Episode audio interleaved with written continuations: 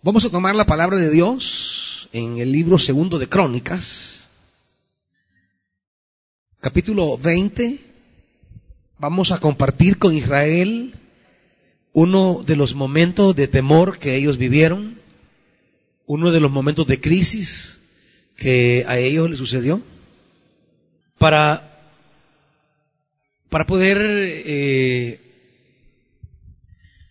caminar con ellos en este proceso y poder eh, vivir también los frutos del proceso de Israel. Segunda Crónicas capítulo 20 dice versículo 1, después de esto, los moabitas, los amonitas y algunos menuitas le declararon la guerra a Josafat. Y alguien fue a informarle. Del otro lado del mar muerto y de Edom viene contra ti una gran multitud. Ahora están en Hasesón, Tamar, es decir, en Engadi. Atemorizado, Josafat decidió consultar al Señor y proclamó un ayuno en todo Judá los habitantes de todas las ciudades de Judá llegaron para pedir juntos la ayuda del Señor. Versículo 27. Más tarde los de Judá y Jerusalén, con Josafat a la cabeza, regresaron a Jerusalén llenos de gozo, porque el Señor los habría librado de sus enemigos. Al llegar entraron en el templo del Señor al son de arpas, liras y trompetas. Al oír las naciones de la tierra cómo el Señor había peleado contra los enemigos de Israel, el temor de Dios se apoderó de ellos. Por lo tanto, el reino de Josafat disfrutó de tranquilidad y Dios le dio paz por todas partes. Amado Dios, de la manera que Josafat Comienza esta historia con una amenaza de guerra y atemorizado. Mas al final de la escritura termina alegre y sus enemigos quedan atemorizados. Eso queremos nosotros, Dios. Que el temor se vaya de nuestros corazones. Que la paz llegue a nuestro querido país. Espíritu Santo, háblanos. Háblanos porque queremos entender este proceso, este camino. Y queremos obedecer la palabra que hoy nos entrega tal como nos la das al pie de la letra. La palabra profética que has puesto esta noche para nosotros. Padre, háblanos. En el nombre de Jesús. Amén. Aleluya. Bueno, ya decía en la oración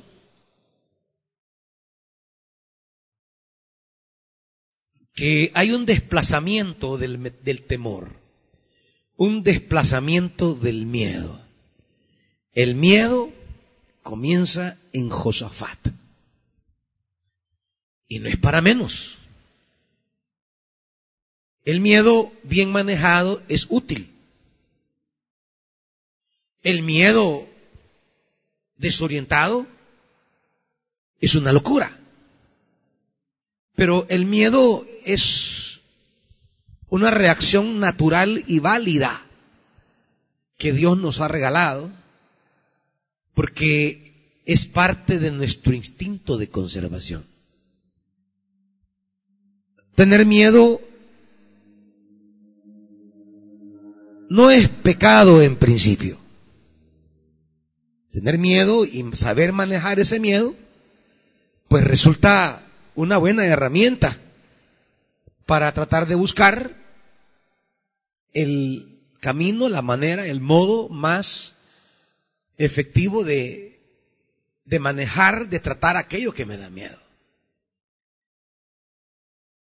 Aquí vamos a tener un ejemplo de miedo, pero a la vez un ejemplo de un miedo constructivo. Un miedo sano, un miedo, un miedo que, que trae resultados positivos. Porque Josafat, cuando se da cuenta de la amenaza que viene, eran tres naciones, y le dicen, una gran multitud viene contra ti. Es legítimo el miedo. Que la pandemia haya tocado tierra salvadoreña y esto haya hecho llorar, afligirse y tener miedo a muchas personas, en principio no es malo. Lo malo es cuando el miedo nos gobierna. Lo malo es cuando el miedo llega a ser quien dictamina mis decisiones, mis estados emocionales, cuando el miedo llega a, marcar la pauta de lo que yo voy a hacer, cuando el miedo me domina. Tener miedo en sí, en principio, no es malo, porque nos pone en alerta frente a una amenaza que es letal para nosotros. Que la pandemia ha llegado, es legítimo que despierte miedo y temor en la población. Lo que no es válido es que el miedo llegue a gobernar y produzca una histeria colectiva y produzca esos ataques de violencia, que se descubre una persona con el virus, la comunidad quiere apedrearla, golpearla, maldecirla. Nos falta prudencia, es cierto. Nos falta obediencia a la ley, es cierto. Nos falta conciencia, es verdad. Nos falta respeto a la vida también. Pero tan irrespetuoso a la vida es el salvadoreño que se saltó un punto ciego, no tomando en cuenta las repercusiones, como la comunidad que quiere matar, golpear y asesinar a alguien que está con el virus. Es la misma violencia, es el mismo irrespeto a la vida. Una no justifica la otra. Somos una sociedad violenta y hemos de tener cuidado porque el miedo puede ser un detonante muy peligroso. Por eso es necesario que nosotros los cristianos, en las comunidades que vivimos, podamos ser luz a la comunidad y poder inyectarle una perspectiva acerca de lo que está pasando llena de fe y de esperanza. Hay que perdonar. Es tiempo para perdonar. El irresponsable cometió un gravísimo error. Pero ¿quién de ustedes no ha violado la ley? El salvadoreño se caracteriza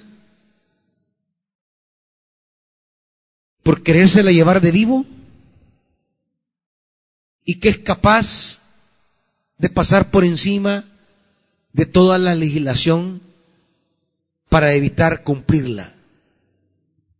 Eso no es solamente de ellos, eso es de todos. Desde el que va en la moto de manera abusiva, no guardando las distancias que la ley dice, sino que va entre vehículos metiéndose de manera alocada y sin precaución, él también es un infractor de la ley. Llegar tarde, no, llegar temprano no es justificación para velar, por, para, para, para romper la ley, no es justificación para romper la ley. tirarse los semáforos en rojo como los microbuseros y los buceros. También es violar la ley. Tanto empresario y sobre todo de los más ricos en este país que no pagan los impuestos, también es violar la ley. La gente que se lleva cosas de las oficinas, de los súperes, de las casas ajenas, también es violar la ley. Violar la ley es una costumbre de los salvadoreños. Dejen de ser fariseos culpando a quien violó la ley. Usted en más de alguna vez también lo ha hecho. Por tanto, la actitud que nos debe en este momento provocar es constructiva. La cosa ya está hecha. ¿Qué podemos hacer? Eso tenemos que preguntarnos. ¿Qué hacemos?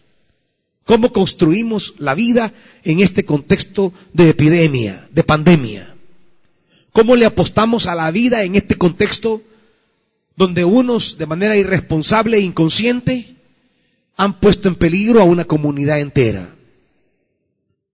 Tenemos que perdonar y tenemos que generar un espíritu positivo, actitudes constructivas. Odiar, matar, ultrajar, golpear, no va a sanar a ni una sola persona. Ni el 1% del problema se va a resolver con la violencia. En este contexto la iglesia debe ser constructora de paz, generadora de esperanza, motivadora a la fe. Cuando el miedo se apodera de nosotros y gobierna mis pensamientos y mis sentimientos, eso sí ya es un problema. Tener miedo de entrada es legítimo, es don de Dios.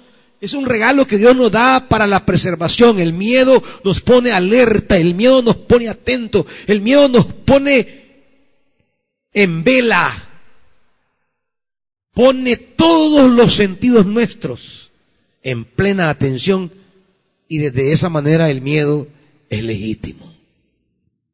Pero el miedo como el terror que se apodera de nosotros, que incita a actitudes destructivas, que anima a tratar al semejante de manera violenta, no es el miedo sano. Ese ya no es miedo, eso ya es descontrol, ya es histeria, ya es locura. Y este país no necesita locura, necesita cordura, reflexión, meditación, fe y esperanza. Es así que a través de la palabra nosotros mismos debemos ser los portadores de esta esperanza, como decía la palabra un día, cautivos de la esperanza. Josafat nos marca el camino. Josafat nos enseña la respuesta adecuada cuando el miedo toca la puerta. Versículo 3. Atemorizado Josafat decidió consultar al Señor y proclamó un ayuno en todo Judá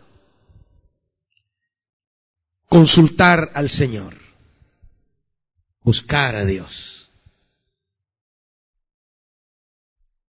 retomar nuestra búsqueda de su presencia. Independiente que si estábamos cerca o lejos del Señor, lo que en apariencia comienza como una de gracia puede ser una oportunidad de gracia. Depende cómo manejemos el miedo. Si manejamos el miedo de manera equivocada, la de gracia se va a llevar a cabo. Pero si buscamos encontrar la gracia, entonces el temor va a terminar en alegría y en paz. Josafat nos presenta el camino y lo primero que nos dice es, en tiempos de desgracia, es tiempo de buscar la gracia. En tiempos de calamidad, es tiempo de buscar la bendición de Dios. Tenemos a dónde quién ir, tenemos con quién resolver, tenemos un Padre que está amparándonos. Ahí está Dios con sus manos bondadosas de gracia. La gracia está allí. El autor a los hebreos dirá que se nos ha abierto un camino directo al lugar santo y que podemos llegar a él para encontrar gracia en el momento oportuno. Este tiempo del coronavirus, del COVID-19, es para nosotros, se puede convertir un tiempo en la gracia buscar a Dios y proclamar ayuno, más que pensar en el ayuno como un instrumento mágico que resuelve cosas, el ayuno es más bien el reflejo externo de un quebrantamiento interno. Usted sabe que El hebreo trabaja a partir de lo visible, no de lo invisible, en el sentido de abstracto y concreto. ¿Cómo el hebreo quebranta su corazón? El hebreo manifiesta en el quebrantamiento del cuerpo el quebrantamiento de su corazón. ¿Y cómo se quiebra el cuerpo? Deje de comer. Deje de comer y su cuerpo se debilitará. deje de comer y su cuerpo se quebrantará. Deje de comer y usted experimentará la debilidad.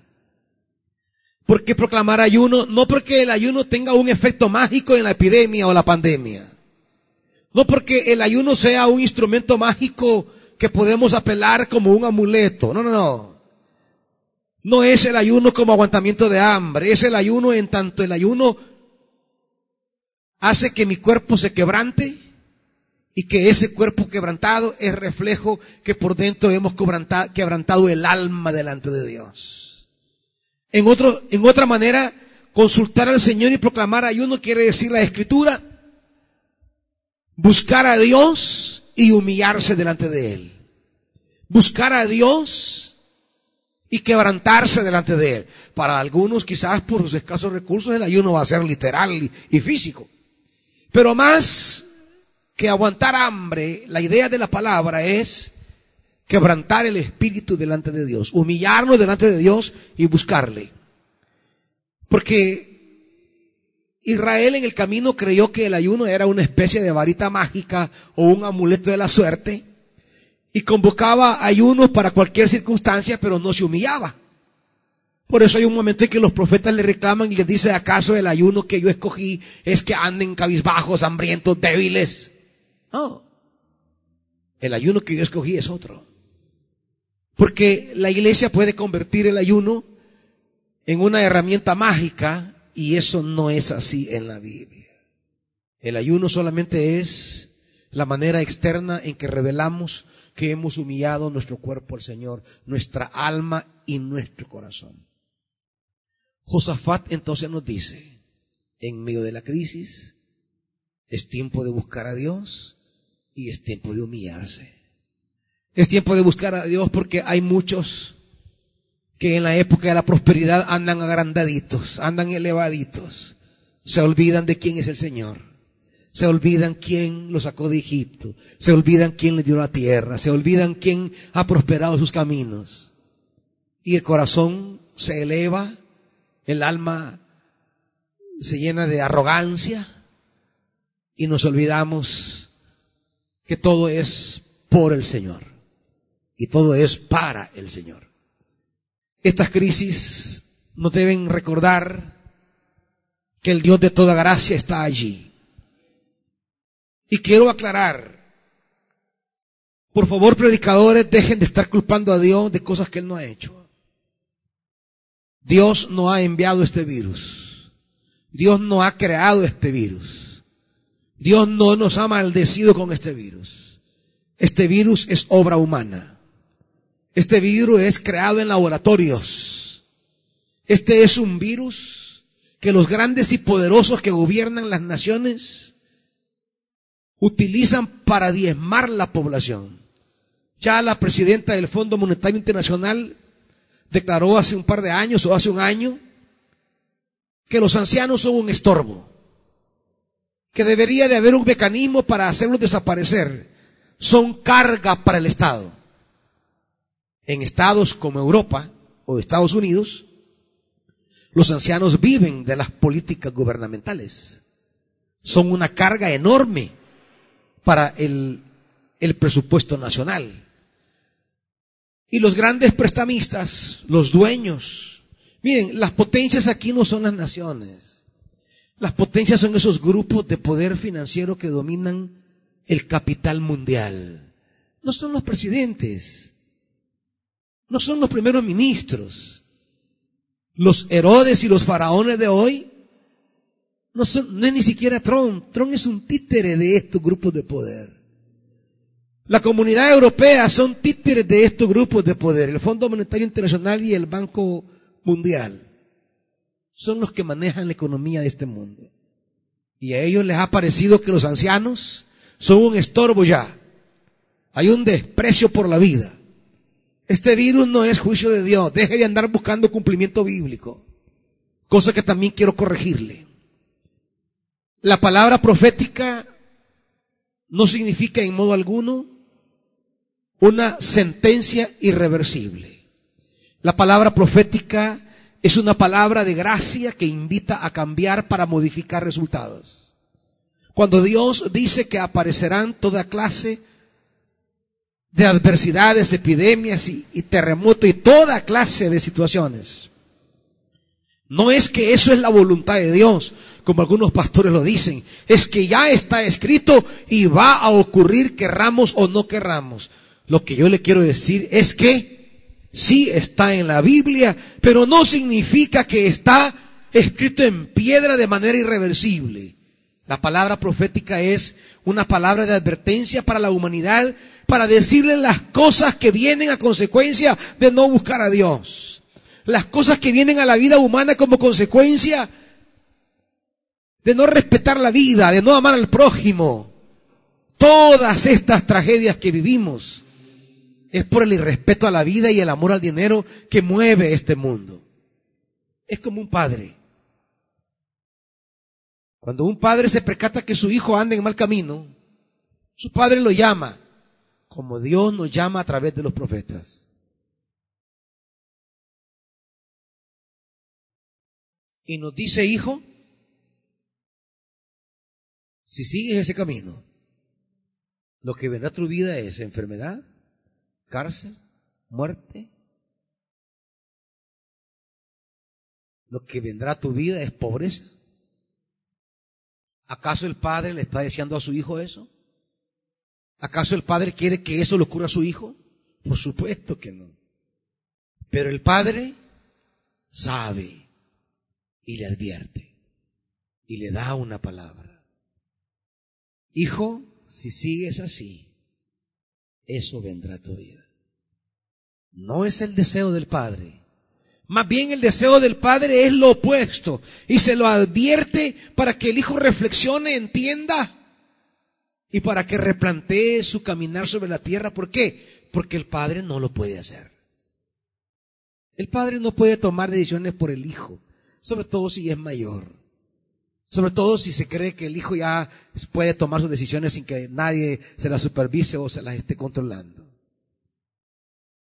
El padre no puede tomar decisiones por el hijo, pero puede dar una palabra de advertencia. Una palabra de advertencia que busca reflexionar, hacerle reflexionar a fin de que el hijo replantee, su conducta. Cuando Dios nos habla, de todas las cosas y calamidades que vendrán, no es porque Dios las escribe y las sella y de manera inexorable van a ocurrir. No, no, no, no. Son las advertencias para que la humanidad reflexione y se vuelva a Dios. Son las advertencias que la obediencia puede revertir. Son las advertencias que la conversión puede revertir.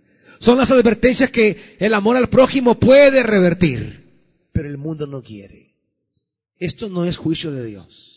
Esto no es hechura divina ni es voluntad divina. Quítense eso de la cabeza. Dios no ha querido esto. No culpen a Dios de lo que son decisiones humanas. No culpe a Dios de lo que son acciones movidas por actitudes equivocadas del ser humano. Ahora, esta palabra nos enseña que aunque no es Dios quien ha provocado la desgracia inminente para nosotros, pero podemos recurrir a Él para hallar gracia en el momento oportuno.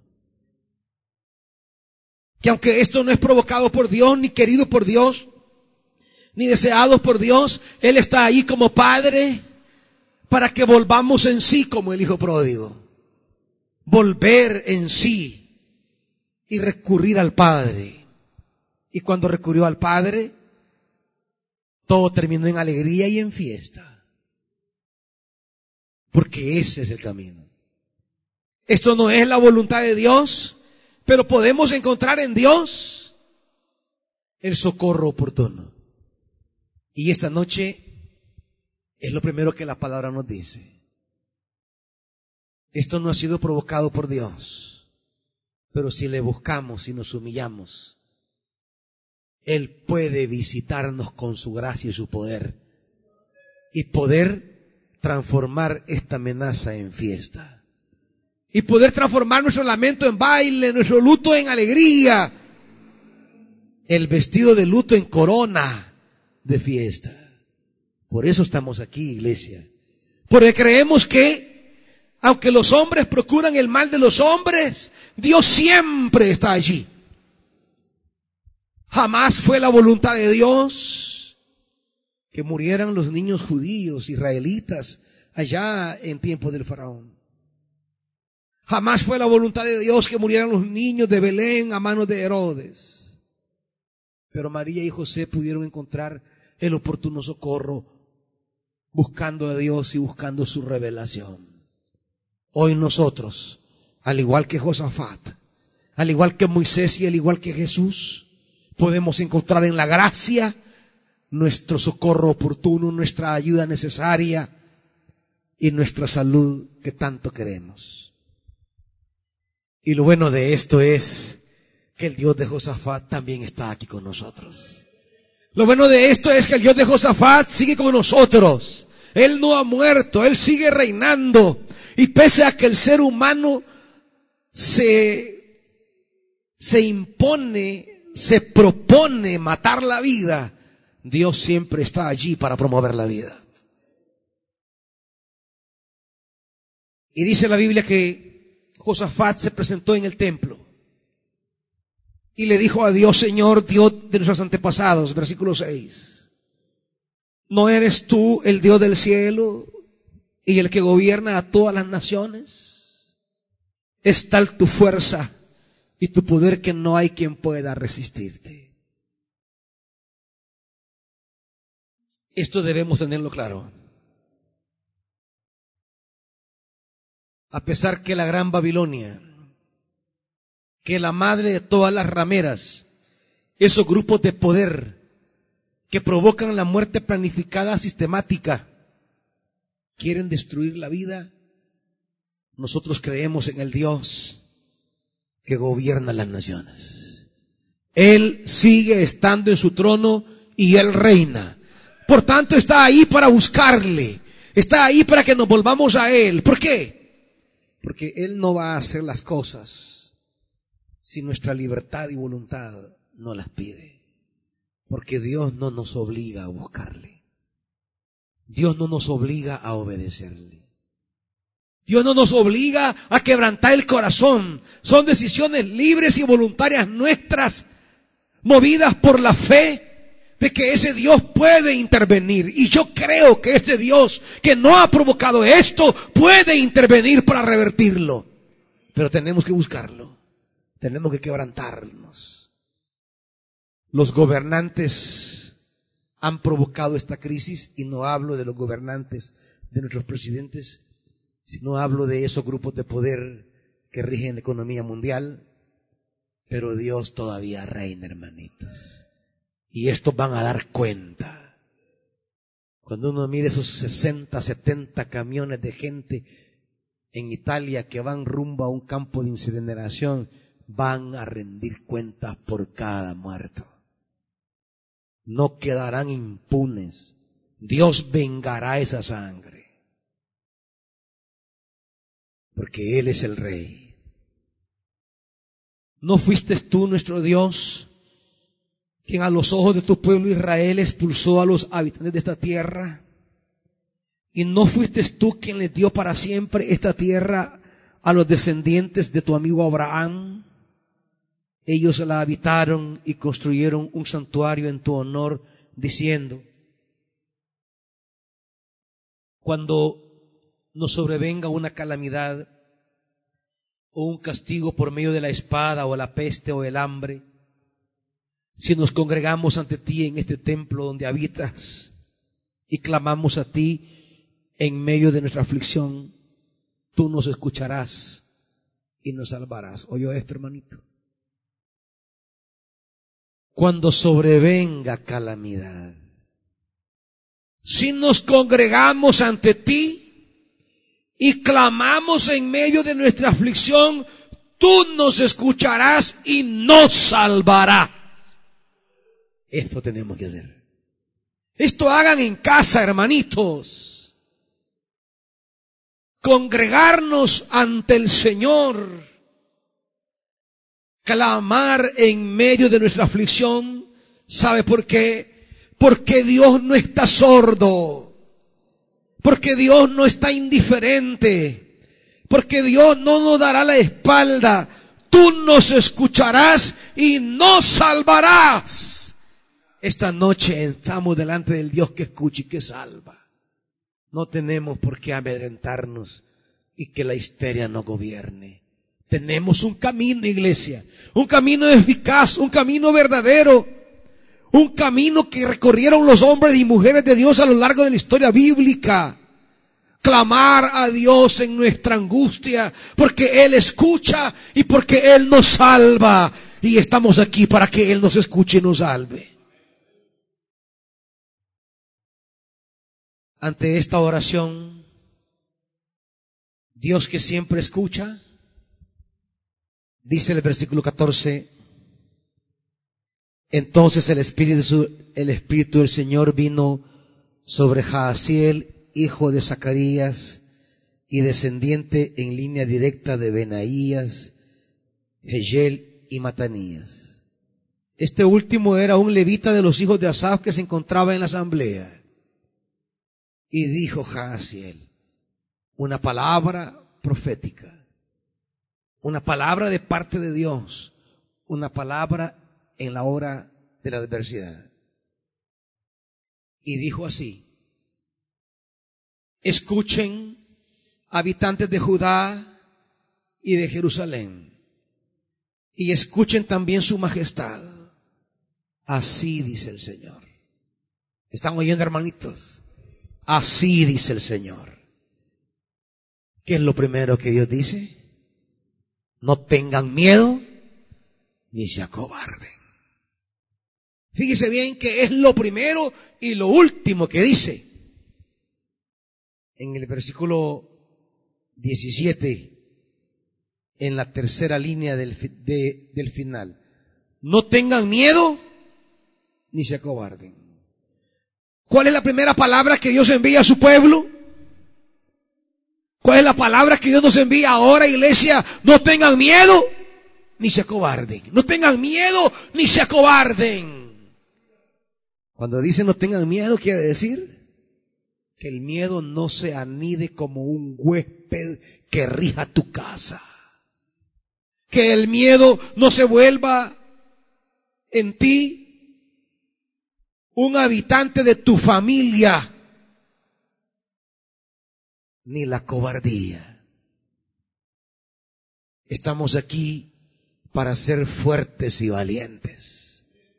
Estamos aquí porque creemos que el Dios de Jesucristo nos escucha y nos salva. Estamos aquí porque creemos que Dios es nuestra salvación. Estamos aquí porque creemos, conforme a la palabra del jueves pasado, que donde hay verias, hay josueces, donde hay personas que son mensajeros de calamidad, podemos estar nosotros que somos portadores de salvación.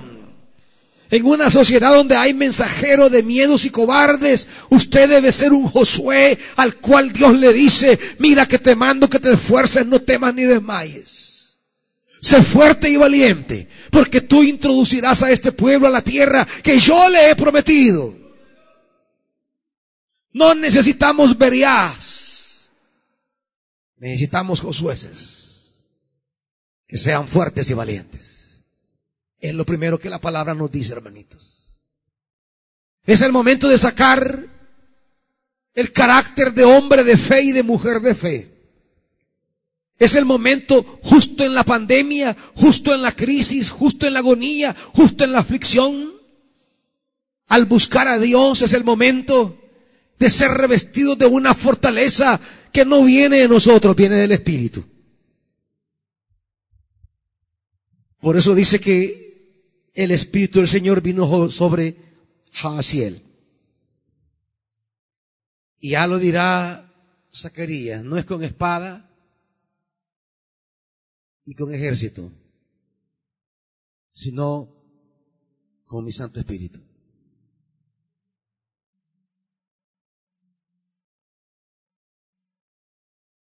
Es la valentía y la fuerza que viene del Espíritu. No es la valentía de nuestras obras, no es la valentía de nuestras fuerzas. Es lo que viene de Dios. Y aquí estamos para buscar al Espíritu de Dios. Es tiempo de tomarnos del Espíritu, es tiempo de aferrarnos al Espíritu. Es tiempo de unirnos como familias y que el Espíritu descienda una vez más. En el descenso del Espíritu está la fortaleza. En el descenso del Espíritu está la valentía y el coraje. En el descenso del Espíritu está el carácter firme. No es pensamiento positivo. No son palabras de superación personal. La fuerza y la valentía requerida en esta hora es el resultado de la llenura del Espíritu Santo. El Espíritu que desciende para decir, no tengan miedo ni se acobarden. Es el Espíritu que está aquí, que está en tu casa, que está en tu familia y el cual debes de pedir este día en la administración que te llene. Una hermana me llamaba llorando esta noche, esta tarde, perdón, dándome una palabra que ella en su casa, sola en su cuarto, el Espíritu cayó sobre ella y la quebranta y le revela una palabra de confianza. La fortaleza que necesitamos no es de pensamiento positivo, es la fortaleza que baja de Dios. Esta noche, por tanto, es noche de ser lleno del Espíritu Santo. Esta noche es noche de invocar la llenura del Espíritu como nuestra fuente de fortaleza y vida, de poder y autoridad, de coraje y valentía. No somos de los que nos escondemos para huir, como decía Nehemías. Somos de los que velamos, como dirá la palabra, pero con fe y valentía. No se quedará en su casa por cobarde. No se quedará en su casa por falta de valentía. Se quedará en su casa demostrando que tiene el coraje de saber aguardar la intervención de Dios en el momento oportuno. Por eso dice más adelante, cuando vean ese gran ejército, no tengan miedo porque la batalla no es de ustedes sino mía. ¿Están oyendo eso? Esta noche Dios te dice que Dios va a tomar a su cargo esta guerra. Lo que la palabra de Dios te dice en segundo lugar es que Él tomará en sus manos esta pandemia. Que aunque el hombre la ha provocado, Él en su gracia la tomará. Esta guerra es mía, dice el Señor. Mañana, cuando ellos suban por la cuesta de Cis, ustedes saldrán contra ellos y los encontrarán junto al arroyo frente al desierto de Jeruel. Pero oiga esto. Pero ustedes, ¿Qué dice? No tendrán que intervenir en esta batalla. Simplemente quédense quietos en sus puestos para que vean la salvación que el Señor les dará. Esta es la palabra esa noche. El Señor dice, esta guerra es de Dios. Él peleará la batalla y Él dará la victoria. Ustedes quédense en sus puestos, quietos. Decíamos en el documento presentado ahora que hay momentos donde la batalla no se libra con actividad, sino con silencio, con meditación, con contemplación. Hay que contemplar la gloria de Dios. Hay que meditar la palabra. Hay que volvernos a Dios en oración. Es tiempo de intensificar nuestra búsqueda y nuestro quebrantamiento. Ninguna histeria colectiva va a resolver esto. Ningún grupo de vecinos montoneros van a resolver esto. Ninguna ultrajada va a sanar esto. Es el Señor. Iglesia, en cuanto sea posible y por el tiempo que sea posible, quédense en sus casas, dice el Señor. Quédense en sus casas. Ustedes van a ver la salvación de Dios. El gobierno está haciendo su parte. Yo debo reconocer de manera pública que el señor presidente de la República supo obrar en el momento indicado. Me siento muy gozoso de que este presidente haya actuado de una manera pronta y radical. Aunque muchos se rieron, muchos lo criticaron, a muchos también nos pareció en un momento exagerado. Y debo reconocerlo que entre ellos estaba yo. Pero cuando entendí el fenómeno, cuando leí el artículo que algunos han publicado, que les compartí, sobre un investigador social que narra cómo la pandemia crece a nivel exponencial. Crecimiento exponencial significa descontrolado, rápido, no se duplica, tiene triplicado, cuadruplicado. Eso es exponencial. Y cómo los países que lograron actuar de manera pronta, lograron contener, y los países donde el dinero fue más importante, hoy están sufriendo una calamidad. Agradezco a Dios por la sabiduría que le entregó al señor presidente. Y animaría a las fuerzas sociales, sobre todo de la oposición política, que dejen los juegos infantiles, que dejen de estar jugando a ser políticos, que es tiempo de entender que la vida del pueblo es más importante que sus chirrias personales. Que la vida del pueblo es más importante que sus arrogancias, que la vida de la nación es más importante que sus egos. No rayen en la estupidez, no rayen en la ignorancia, adquieran conciencia, adquieran sensibilidad humana. Y es tiempo de unirnos todos para resolver este problema. El gobierno hará su parte, hermanos. Dios hará su parte. Usted haga la suya. ¿Y cuál es la suya? Bueno, dice la palabra, busque a Dios, quebrante su espíritu ante Él. Quédese donde está y contemple lo que Dios va a hacer. En la medida de lo posible, no salga.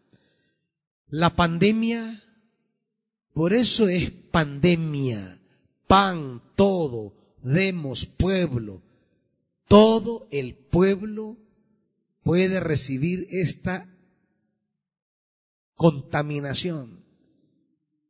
¿Y cuál es el medio de transmisión? El contacto. El contacto humano es el medio fundamental de contaminación. Ustedes han oído de la paciente 31 en Corea del Sur. Corea del Sur empezó bien. 30 contaminados, 30 controlados. No se percataron del 31. El 31 fue a visitar unas familias, fue al súper, fue a la iglesia, volvió a su casa, volvió a ir a la iglesia y en todo ese trayecto contaminó a más de mil personas. Y esas mil personas eran ahora mil transmisoras. Si una contaminó a mil, ¿cuánto va a contaminar mil? ¿Están entendiendo esto? La contaminación es de persona a persona. Por eso la suspensión de todas reuniones donde se den contactos humanos debe ser suspendida inmediatamente. Y en la medida de los posibles, quedémonos en casa. A aquellos que por estar pendientes de la vida de otros, somos obligados por la vocación a salir de casa y a tener que relacionarnos con diversas personas hemos asumido esto como nuestra, nuestra tarea apostólica, el trabajo pastoral, como el trabajo ministerial en nuestra vocación. Y si fruto de eso hemos de adquirir la enfermedad, bueno, es el precio de la vocación. No seremos los primeros en la vida de ser quebrantados o ofrendar la vida a causa del Evangelio. Pero eso es en nuestro caso. En el caso de ustedes, familias. No salgan de casa. Cuiden a sus padres. Cuiden a sus abuelos. El Señor dice, quédense quietos en sus puestos para que vean la salvación que el Señor les dará. ¿Qué quiere decir Dios? No se meta en lo que yo voy a hacer. Yo soy el Salvador, no es usted. Yo soy el que traerá victoria, no es usted. Usted busque, clame, quebrántese y quédese en su lugar. El Señor dará la victoria. No tengan miedo ni se acobarden porque yo el Señor estaré con ustedes. Y agrega el rey en el versículo 20. Al día siguiente, versículo 20, madrugaron y fueron al desierto de Tecoa. Mientras avanzaban, Josafat se detuvo y dijo, habitantes de Judá y de Jerusalén, escúchenme. Confíen en el Señor y serán librados. Confíen en sus profetas y tendrán éxito. Esta es la palabra, la tercera palabra. Crean a sus profetas. Esta es la palabra que Dios me ha dado para ustedes. Crean la iglesia. Tómenla. Obedézcanla. Cúmplanla y verán la salvación de Dios.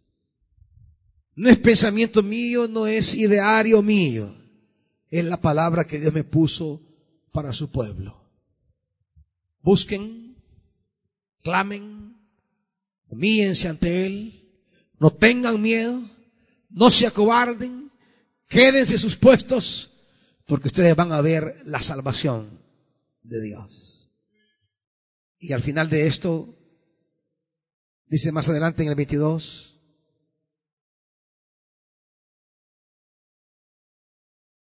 Tan pronto como empezaron a entonar este cántico de alabanza,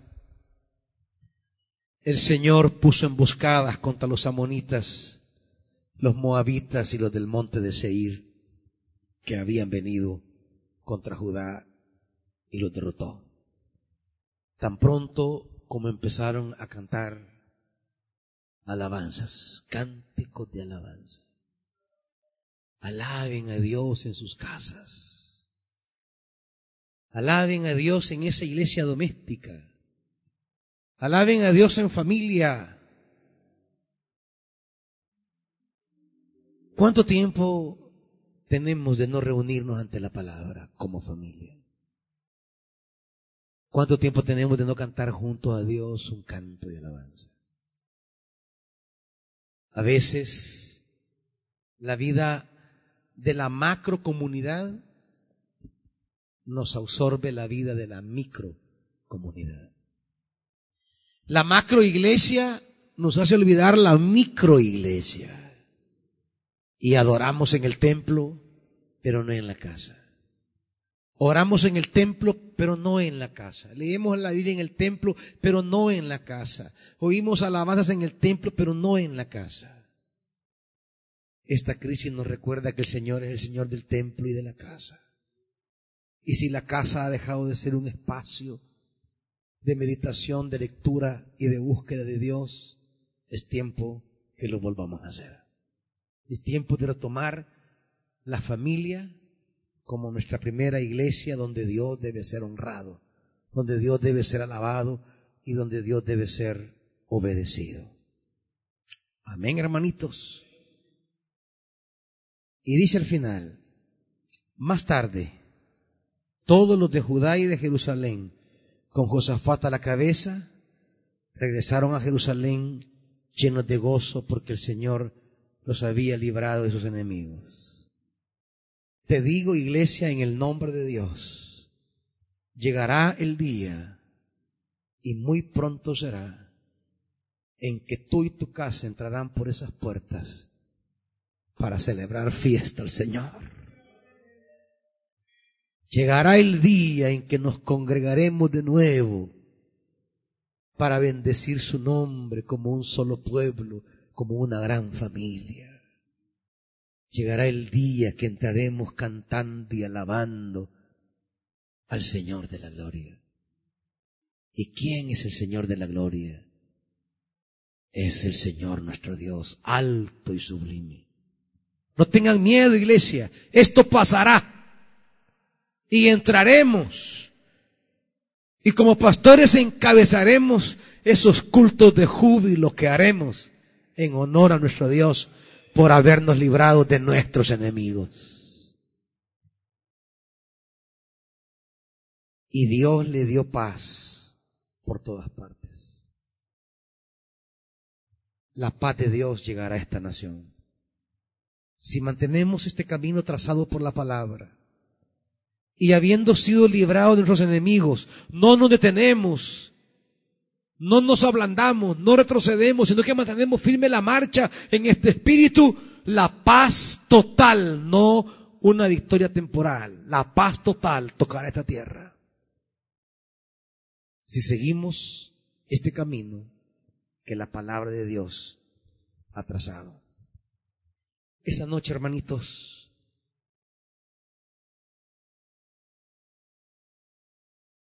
allí donde estamos. Busquemos a Dios. Vamos a ministrar esta palabra. Ustedes padres pongan manos sobre sus hijos en casa. Pongan manos sobre sus abuelos. Pónganlos bajo la sombra del Altísimo.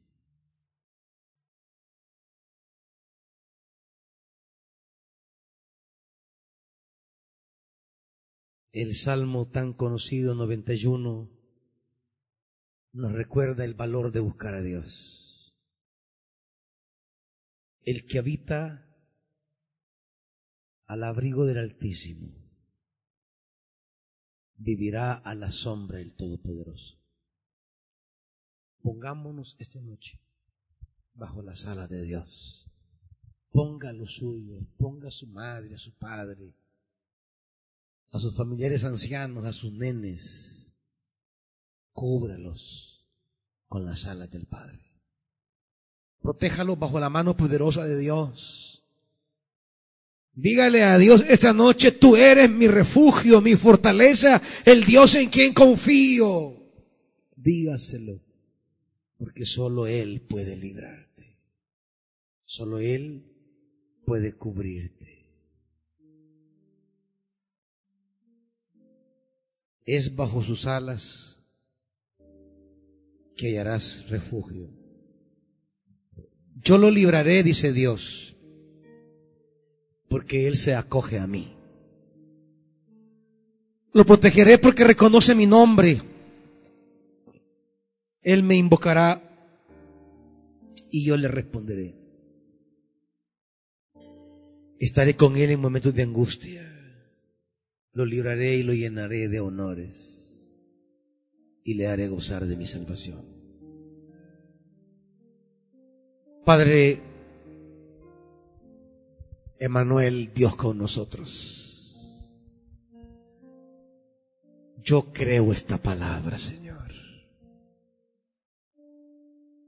Y por eso se la he dicho con firmeza y fidelidad a tu pueblo.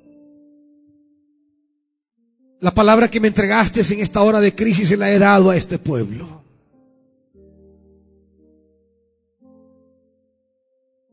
Y están en sus casas. Y están en sus trabajos. Y están dentro y fuera de este país tomándose de esta palabra. Tomándose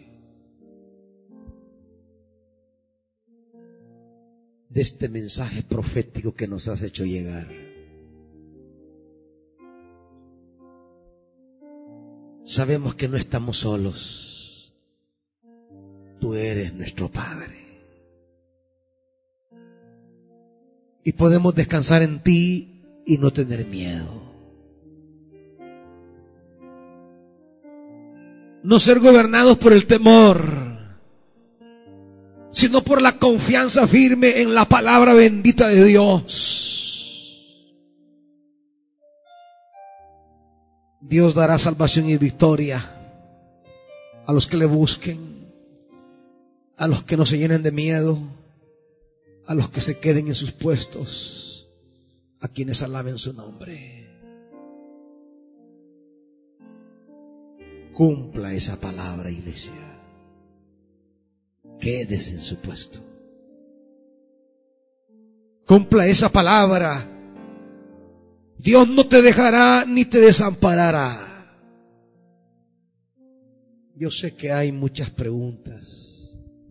¿Cómo haré para sostenerme estas semanas? ¿Cómo haré para pagar compromisos?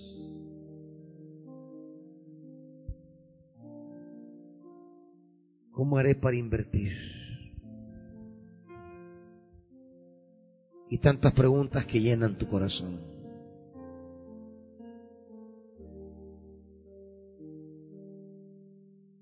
No tengan miedo. Crean en el resucitado. Crean en el que vive. Crean que Él es real y verdadero. Crean que Él está aquí para responder a nuestro clamor Créanme que Él no está muerto, Él vive. Crean que Él no está indiferente, Él nos ama. Créanlo, iglesia. Créanlo. Padre, te buscamos, porque en ti está nuestra salvación. En medio de los proyectos de muerte que los hombres impulsan. En medio de las incertidumbres que provoca esta situación. Queremos descansar en tu palabra. Yo quiero descansar en tu bondad, en tu misericordia y hacer lo que tú me dices. Buscarte. No tener miedo. Quedarme en mi lugar, alabarte. Porque tú ciertamente obrarás. Dios ciertamente se levantará por esta nación, iglesia.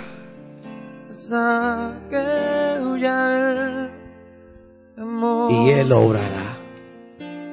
Diga este canto, diga este canto, iglesia.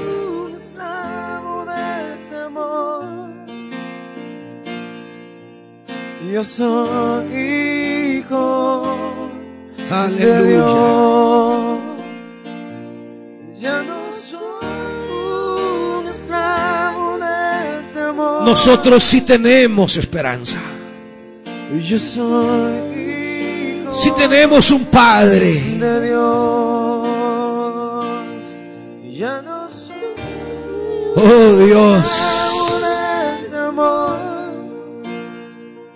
Volvemos nuestro rostro a ti. hijo de Dios. Dios, levántate y sálvanos.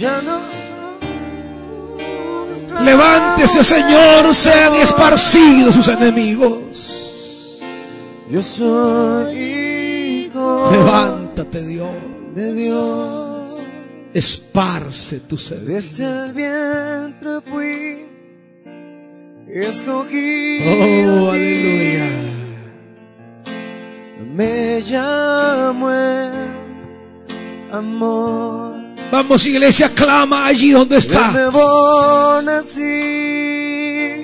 Espíritu Santo, te necesitamos. tu sangre. Yo invoco tu ministerio de consolación en esta hora sobre tu pueblo, en el nombre de Jesús. Llega a cada casa, llega a cada familia, llega a nuestros ancianos, llega a nuestros niños, Dios. llega a nuestras familias. Oh, sí. Oh, Espíritu Santo, desciende. Donde tu pueblo está reunido en esta hora. Familias congregadas, volviendo su mirada a ti. Familias enterneciendo su corazón, sensibilizando su espíritu a la palabra.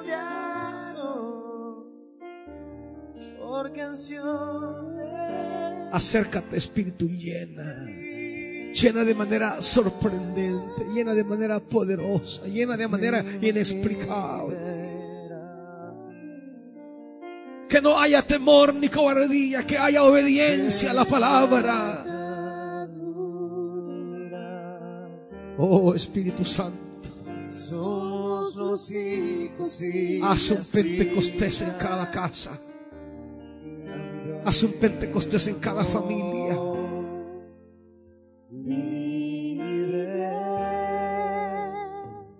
Sobre lo que hemos venido a este lugar para llevar palabra al pueblo. Visítanos con tu presencia poderosa, Espíritu Santo. Llénanos de vida y de salud. Cúbrenos con tu mano poderosa. Permítenos seguir ejerciendo el ministerio de la palabra. Oh Espíritu de Dios. Amado Espíritu Santo. Te necesitamos de una forma muy especial. Déjanos sentir que tú estás con nosotros. Lo sabemos por la palabra, pero queremos palparlo, como dice Juan, lo que hemos visto, lo que hemos oído, lo que han tocado nuestras manos. Eso os anunciamos. Y eso queremos anunciar, tu manifestación palpable, tu salvación tangible.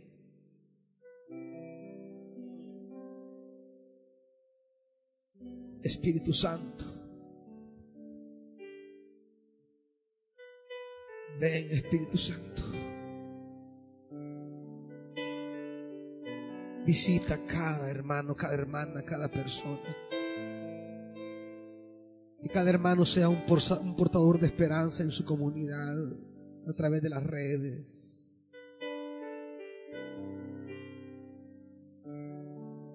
En la medida que sea posible, transmitirles fe y esperanza. Portadores de la palabra. No es tiempo de cometer locuras sin sentido. Es tiempo de tomar esta palabra. Dios traerá salvación. Usted, iglesia, haga lo que tiene que hacer. Y es todo lo que Dios le ha dicho esta noche. Espíritu Santo, te necesito. Dígaselo, iglesia. Manda tu fuego. Dígaselo, iglesia, ahí donde está. En el país que esté. Espíritu Santo, solo anhelo mira tu gloria. Sí, Señor, déjanos verte. Tú eres mi fuerza, Tú eres mi fuerza. tú eres mi ayuda. Sí. Espíritu Santo, Salvación nuestra. Espíritu de Tú Dios. eres mi fuerza, Llénanos, Espíritu tú Santo. eres mi ayuda. Llénanos, Espíritu Santo. Espíritu Santo, en Llénanos. este. Oh, sí. Espíritu Santo, te necesito. Oh, sí, Espíritu de Dios. Oh, sí. Espíritu Santo, Trae sanidad a nuestra tierra. Trae salvación a nuestras familias. Gloria, majestad. Oh, sí. Tú eres mi fuerza. Solo tú. Tú eres mi ayuda. Solo tú. Espíritu Santo. Oh, sí. Llena cada lugar.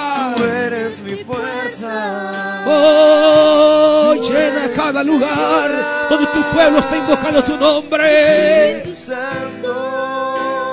Donde tu pueblo ha vuelto su mirada a ti. Donde se han quebrantado los espíritus. Donde hay alabanza en la casa que están reunidos. Oh, muévete, Espíritu Santo. Oh, muévete, amado Espíritu Santo.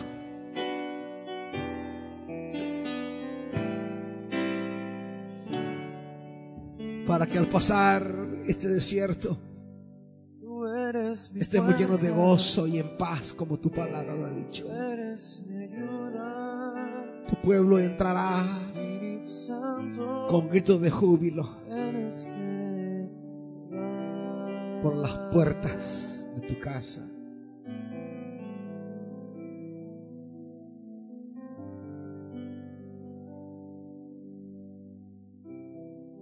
A celebrar al Rey de Gloria. El Rey que nos ha salvado.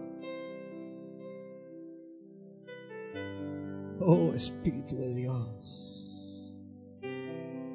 Declaren palabra de vida, papas, mamas ahí en su casa. Declaren palabra de vida sobre sus hijos, sobre sus abuelos. Hombres, sacerdotes de casa, bendigan. Madres, sacerdotas de casa, bendigan su familia.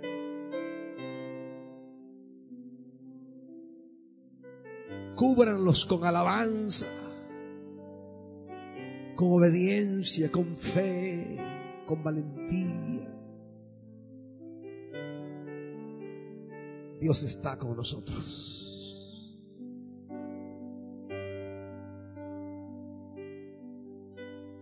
Aleluya. Créanlo, hermanitos. Créanlo, esta es la palabra de Dios. Esto es lo que Dios cumplirá. Es lo que Dios traerá.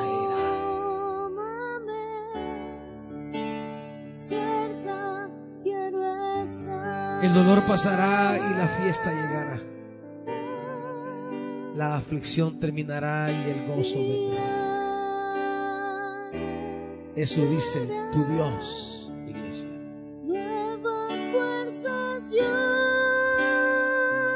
Dile eso a tu Dios. Iglesia,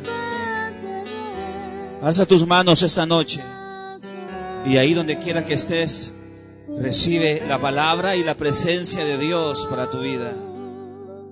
Dígaselo a Dios fuerte.